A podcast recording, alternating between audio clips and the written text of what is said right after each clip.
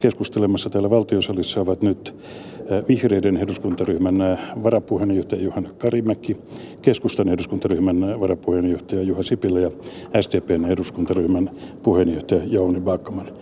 Juha Sipilä, valtiovarainministeri Urpilainen tuossa korosti useaan otteeseen juuri äsken, että Kreikan tukipaketin valmistelua jatketaan edelleen. Mitään ei ole muuttunut siihen suhteeseen ja valtiovarainministerit tässä odottavat ja odottavat, että maanantaina EUn huippukokouksessa sitten Kreikan tukipaketti olisi valmis, kunhan kreikkalaiset itse ovat tehneet tarvittavat toimet siihen mennessä. Mitä ajattelette tilanteesta? No kyllä se varmasti hyväksytään. Uskon, uskon äh, näin käyvän, mutta kyllä arvostelu Kreikkaa kohtaan kasvaa koko ajan myöskin Saksassa. Yritysjohtajat nyt viimeksi olivat sitä mieltä, että, että heidän olisi syytä palata trakmaan ja irrottaa eurosta. Joona Karimäki, mitä te ajattelette tilanteesta? No on, antaa toivoa se, että Kreikan parlamentti on nyt hyväksynyt näitä tärkeitä päätöksiä ja että ne sitten toimeenpannaan, niin kyllä itse asiassa niin koko euroalueen talouden kannalta niin näyttää valoisammalta nyt. Sixten Korkmankin puhui tästä eilen seminaarissa eduskunnassa. Jouni Backman, oletteko valtiovarainministerinä kanssa ilmeisesti samaa linjalta, mutta mitä Kreikalta kaikkea nyt teidän mielestänne pitää edellyttää tässä tilanteessa? Kyllä tietysti juuri tällä hetkellä edellytetään kaikkien niiden sitoumusten täyttämistä, joita on tälle tuolle asetettu. Mutta kyllä tilanne tulee olemaan pitkään aikaa vielä vaikea niin Kreikassa kuin Euroopassakin ja sen takia epäilenpä, että asia ei ole ihan ensi viikon alussa pois pöydältä. Mikäli vanhat merkit paikkansa pitää, mutta täältä eduskunnasta nämä Kreikka-asiatkaan eivät tule tämän kesän, kevään aikana vielä millään tapaan loppuun käsiteltyä. Iso poliittinen ja käytännön kysymys tälle ja tuleville vuosille on täällä Suomessa ihan samalla tavalla kuin Kreikassakin, että mitä tapahtuu rakenteellisille uudistuksille. Pääministeri Jyrki Katainen tuossa viime perjantain keskustelussa sanoi ihan selkeästi, että tulossa on miljardi, miljardiluokan supistuksia, leikkauksia, säästöjä, jotka koskettavat ihan jokaista. Samaan aikaan tämän maan talous on hieman, ei nyt huteralla pohjalla, mutta joka tapauksessa jonkun asteisessa taantumassa ja talouskasvua todellakin tarvittaisiin. Miten SDP on asemoinut itsensä hallituspuolueena tässä poliittisessa tilanteessa? Tuo viime perjantain keskustelu täällä eduskunnassa oli, näin voisi sanoa, kohtuullisen kipakka. Minusta oli hyvin rauhallista keskustelua.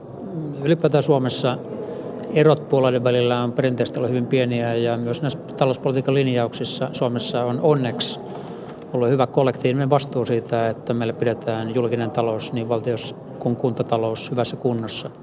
Ja pitää heti sanoa, että nyt tarvitaan kolme eri elementtiä. Ei pelkästään leikkauksia, säästöjäkin tarvitaan, mutta tarvitaan myös tulojen lisäystä. Ne, joilla on maksukykyä, osallistuvat toivottavasti enemmän näihin talkoisiin, mutta tarvitaan myös lisäpanostuksia kasvun työllisyyden hyväksi. Palataan näihin yksityiskohtiin kohta, mutta Juha Sipilä, valtiopäivien havajaisissa eduskunnan puhemies Eero Heinäluoma toivotti tai itse asiassa peräänkuulutti varsin väkevästi yhteistyötä. Onko yhteistyön ilmapiiri nyt parantunut täällä eduskunnassa? Yhteistyöhön toki olemme, olemme valmiita. Että hän ilmeisesti viittasi kuntauudistukseen, jossa, jossa tuota, olemme kyllä näistä perusteista aivan samaa mieltä. Eli jotain tarvitsisi tehdä, mutta siitä, että miten... Kunhan keksittäisiin, että mitä. niin, mutta tuota, miten se tehdään, siitä olemme erimielisiä. Johanna Karimäki, kuinka vaikea tämä tämänhetkinen tilanne on? Nyt on tämä hallituksessa hallitusta kohtaan vihreiden eduskuntaryhmässä. Mitä te ajattelette tästä hallitustyössä? Tämä kuntauudistus on aika paljon repivä. Sitten tämä, mitä on tulossa maaliskuussa kehysriihessä. Tämänhetkinen tilanne on todella tärkeä käännekohta Suomelle. Siis ensinnäkin me ollaan siinä tilanteessa, että meidän vienti on heikentynyt paljon. Meillä on ikääntyvä väestö, joka täytyy hyvin huolehtia ja sitten meidän täytyy myös ottaa syrjäytyneet ja syrjäytymisuhassa olevat nuoret paremmin mukaan yhteiskuntaan. Ja eh, se, mitä Jouni Bakman tuossa puhui, että täytyy huolehtia kasvusta ja kasvun edellytyksistä on yksi tärkeä seikka. Kun se tehdään myös sosiaalisesti ja ekologisesti kestävällä, kestävällä tavalla. Ja tietysti valtion talouden tasapainottaminen on sellainen asia, joka kyllä meidän täytyy uskaltaa tarttua siihen rohkeasti, mutta sillä tavalla, että se tehdään tulevien sukupolvien kannalta reilusti, korottaen esimerkiksi ympäristöveroja, mutta että kaikkein heikompiosaisilta köyhimmiltä ei oteta. Ja mun mielestä oli hienoa itse asiassa, että että demareiden ryhmäpuheenvuorossa korostettiin tätä, että he olisivat enempi valmiita veronkorotuksiin kuin leikkauksiin. Että kyllä myös vihreät näkee, että, että tätä voisi harkita, että tätä 50-50 suhdetta voisi tarkastella, että me joutuisi tekemään sellaisia ratka- päätöksiä, jotka myöhemmin olisivat haitallisia.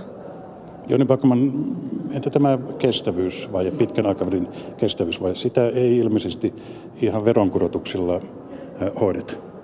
Ei, mutta siinäkin on monta eri elementtiä. Otan vain yhden esimerkin, että kun meillä kestävyyslaskelmissa on laskettu yleiseksi tuottavuuskehitykseksi 1,25 prosenttia vuodessa, Meillä on julkisen sektorin tuottavuuskehitykseksi laskettu siellä perusurassa nolla. Ja pelkästään 0,25 prosenttia tuottavuuskehitystä julkiselle sektorille merkitsisi yhtä prosenttiyksikköä, eli kahta miljardia tuosta kestävyysvajeesta. Tämä vain yhtenä esimerkkinä, että tässä on niin paljon eri elementtejä, että nyt meillä puhutaan pelkästään vain leikkaus, leikkaus, leikkaus. Ja on muitakin asioita, mitä voidaan tehdä. Mutta ei julkisen sektorin äh, kestävyysvaje, se se varmaan hoituu näillä, että julkinen sektori pienenee. Ei julkinen sektori tuota samalla tavalla kuin vientisektori. Tämä on minusta virheluulo kanssa, että tuota, kun meillä kaikki asiantuntijat ovat samaa mieltä, että esimerkiksi vaikka suomalaisten kansanterveys on keskeinen syy siihen, että meillä kustannukset kasvaa julkisella sektorilla, niin ne panostukset, mitä me tehdään kansanterveyden eteen nimenomaan ennaltaehkäisevästi, on lisäpanostuksia, jotka tuottaa säästöjä tulevaisuudessa. Ja tämä keskustelu jotenkin nyt loistaa tällä hetkellä poissaolollaan, kun me koko ajan vaan mietitään, että mistä me leikataan menoja, mutta ei olla valmiit tekemään niitä oikeita rakenteellisia toimenpiteitä, joilla säästetään tulevaisuudessa. Tuostahan voisi ilkeävillinen toimittaja sanoa, että, että jos panostetaan terveydenhuoltoon, sehän tuottaa pitkällä, pitkässä juoksussa terveempiä ihmisiä, joiden huolto vaatii yhä enemmän ja enemmän rahaa. Sosiaalidemokraattien satavuotinen tavoite on ollut, että ihmiset ovat terveempiä, elävät pitempään ja olemme hyvin harmissamme siitä, että nyt on tehty ongelma siitä, että ihmiset elävätkin pitempään. Sitä tehnyt, sanoin vaan, että joku voisi näin päätellä. Juha Sipilä, mikä on teidän arvio tästä kestävyysvajeesta? Minkälaisia johtopäätöksiä Suomen nyt joka tapauksessa tulee tehdä? Oli keskusta oppositiossa, eli ei? No tarvitaan varmasti nämä kaikki kolme toimenpidettä. Tarvitaan lisää verotuloja, meidän pitää myöskin leikata, mutta ennen kaikkea meidän pitäisi miettiä niitä, niitä kasvun elementtejä. Jos me pystyttäisiin tekemään edes se, että me jäädytetään tälle tasolle julkisen talouden menot ja sitten keskitytään siihen kasvuun, niin, niin kymmenen vuoden kuluessa kuitenkin me saataisiin kestävyysvajekin kuntoon. Mutta se, se päätös pitäisi uskaltaa tehdä. Millä kasvuun päästään? Mm, siinä on erilaisia osatekijöitä. Yksi on työelämän muutokset sillä tavalla, että me saadaan Suomessa työllisyysastetta nostettua ihan kaikissa ikäluokissa. Ja yksi konsti on osa-aikatyön lisääminen. Muissa Pohjoismaissa tehdään paljon enemmän osa-aikatöitä, jolloin myös pienten lasten vanhemmat voivat osallistua ja yksinhuoltaja äidit voivat osallistua. Sitten osatyökykyiset mukaan työelämään. He haluavatkin olla, olla siinä mukana. Se parantaa jokaisen itsetuntoa ja antaa mahdollisuuksia. Ja sitten minä pitäisin huolta myös tieteen ja tutkimuksen ja koulutuksen tasosta. Se on todella keskeistä. Voisimme ottaa mallia vaikkapa Sveitsistä, jossa on Euroopan paras tekninen yliopisto, riittävästi resursseja ja vapautta tutkijoilla – resursseja laitteistojen hankintaan ja rahaa tutkimustyöhön. Ja erityisesti perustutkimus on sellainen, joka kulkee monasti käsi kädessä uusien innovaatioiden kanssa. Ja mä uskon, että esimerkiksi ilmastoteknologiasta, siihen liittyvästä vähähiilisestä teknologiasta ja energiatehokkuudesta, niin, niin siitä voisi löytyä paljon uutta puhtia Suomen teollisuudelle. Tuo osa-aikatyö se ei ole ihan ongelma. Ajatellaanpa nuoria ihmisiä, jotka valmistuvat. Pitäisi perhe perustaa ja ei täällä niin vaan asuta kovinkaan halvalla. Mm, niin, mutta esimerkiksi Ruotsissa on sillä tavalla, että pienten lasten vanhat voivat tehdä molemmat osa-aikatyötä ja jakaa sillä tavalla niin kuin lastenhoitoa ja, ja työtä. Mutta kyllä on totta, että myös tarvitaan kohtuuhintaista asumista ja on hyvä, että ministeri Krista Kiuru on taas tähän asiaan paneutunut. Ylipäänsä, miten äh, nuoret saataisiin paremmin töihin? Tämä syrjäytyminen, tätä kestävyysvajettakin, äh, nuorten syrjäytyminen, se on erittäin vakava ongelma edelleenkin. Tämä, tämä on vakava ongelma ja meidän vanhat sukupolvet tietävät, että velka maksetaan vain työtä tekemällä. Mun mielestä tämän talous, talouspolitiikan keskeisimmäksi asiaksi pitäisi nousta työtuntien lisääminen kansantalouteen. Eli kaikki toimet, mitkä lisäävät työtuntien määrää kansantaloudessa, niin nuorten kuin, kuin vähän vanhempienkin, niin vain sillä me saadaan velka maksettua. Jouni Backman, tähän rakenteellisiin uudistuksiin liittyy tämä työurien pitäminen. Nyt SAK tiettävästi oli jo valmis keskustelemaan eläkeiän nostosta, mutta puoluetoverin Heinaluoma torppasi sen ministeri Urpilaisen säästyksellä. Onko tämä nyt minkälaista peliä tällä kysymyksellä? Nyt tulee trio, koska Bakmankin torppaa tämän. Se oli mekaaninen keino ja silloin oikeastaan helposti sivutetaan ne muut tärkeimmät keinot. Työuria pitää jatkaa, mutta ensisijaisesti niitä pitää jatkaa siellä nuorten keskuudessa nopeampana opiskeluna ja välivuodet pois, keskellä työuraa työttömyysjaksoja pois ja sitten se loppupäässä nykyisillä keinoilla, eli Meillä on joustava 63-68 vuotta. Se on lähtenyt toimimaan erittäin hyvin ja jos oikein ymmärsin SAKon kantaakin, se oli tämmöinen kiikkulauta, jossa katsottiin pidemmälle tulevaisuuteen, että jos nämä muut toimenpiteet ei auta, niin sitten oltaisiin valmiit tähän mekaaniseen toimenpiteeseen, mutta tällä vaalikaudella sitä SDP ei tule tekemään. Asia selvä. Yksi asia, mikä täällä eduskunnassa tänä kesänä puhuttaa ja myöskin tuolla Helsingin ulkopuolella on tämä kuntauudistus. Onko nyt täällä eduskunnassa ilmassa kriisitietoisuus, yhteispeli vai onko tämä pelin paikka kuntavaaleja ajattelen Juha Sipilä? Kyllä kriisitietoisuutta on. Kyllä, kyllä tämä on hyvin tiedossa nämä, nämä ongelmat, mitkä, mitkä kunnissa ja julkisessa taloudessa ylipäätänsäkin ovat. Mutta ei se ratkia kuntarajoja siirtelemällä, vaan kyllä meidän pitää, pitää lähteä uudistamaan niitä palvelujen rakenteita, miten terveydenhuolto järjestetään ja ennen kaikkea se, että miten siellä kukin ihminen voi omassa työtehtävässään keskittyä siihen perustehtävään. Ja kyllä se lainsäädäntö täältä on muuttanut monia tehtäviä sellaiseksi, että ei enää pystytä keskittymään perustehtävään. Jos sairaanhoitaja ei enää ehdi hoitaa potilailta muilta tehtäviltään, niin kyllä minusta silloin pitää kysyä, että, että onko kaikki lainsäädäntö täältä ollut tarpeen. Joona Karemenkin, miltä tuo perjantain keskustelu tai edelleen jatkuva keskustelu kuntauudistuksesta vaikutti? Onko, onko siinä tällaista kriisitietoutta ja yhteistyöhalua ilmapiiri olemassa? Tätä kriisitietoisuutta ja yhteistyöhalua pitää herätellä ja vahvistaa ja on, on tosi tärkeää, että, että käydään kuntakuulemisia ja kuntakierroksia, mutta se on selvä tosiasia, että nykyisillä rakenteilla ja malleilla emme tule pärjäämään ainakaan vuoteen 2020 asti. Mutta se, mikä on tärkeää muistaa tässä uudistuksessa, että miten parannetaan myös lähidemokratiaa ja esimerkiksi asukkaiden vaikutusmahdollisuuksia. Ja vihreillä on aika pitkälle yksimielisesti sellainen kanta, että varsinkin suurille kaupunkiseudulle ja miksei myös muuallekin Suomeen sopisi sellainen ajatuskulma, että olisi seutuvaltuusto, joka päättäisi seudullisista kysymyksistä, kuten sairaanhoidosta, joukkoliikenteestä, vesihuollosta, jätehuollosta ja muista tällaisista ylikunnallisista asioista. Ja sitten aivan niin kuin asukkaiden arjessa olevat lähipalvelukysymykset, päivähoito, peruskoulu, niin niistä voisi päättää edelleenkin pienemmissä yksiköissä. Joonipa, mihin suuntaan teidän mielestänne tämä kuntauudistuskeskustelu näyttäisi olevan menossa? valitettavasti näyttää olevan menossa entistä enemmän tänne tunnekeskusteluun, jossa ei puhuta varsinaista asiasta. Ja toisaalta se näyttää menevän kunnallisvaalien alla politikointiin. Käytetään vakavaa asiaa politiikan tekovälineenä hyvässä ja pahassa. Itse toivon, että tästä kuntakarttakeskustelusta päästä pikkuhiljaa siihen kuntien perustehtäviin.